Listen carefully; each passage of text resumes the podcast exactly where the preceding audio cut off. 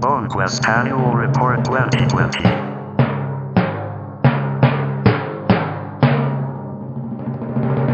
Happy New Year, everyone!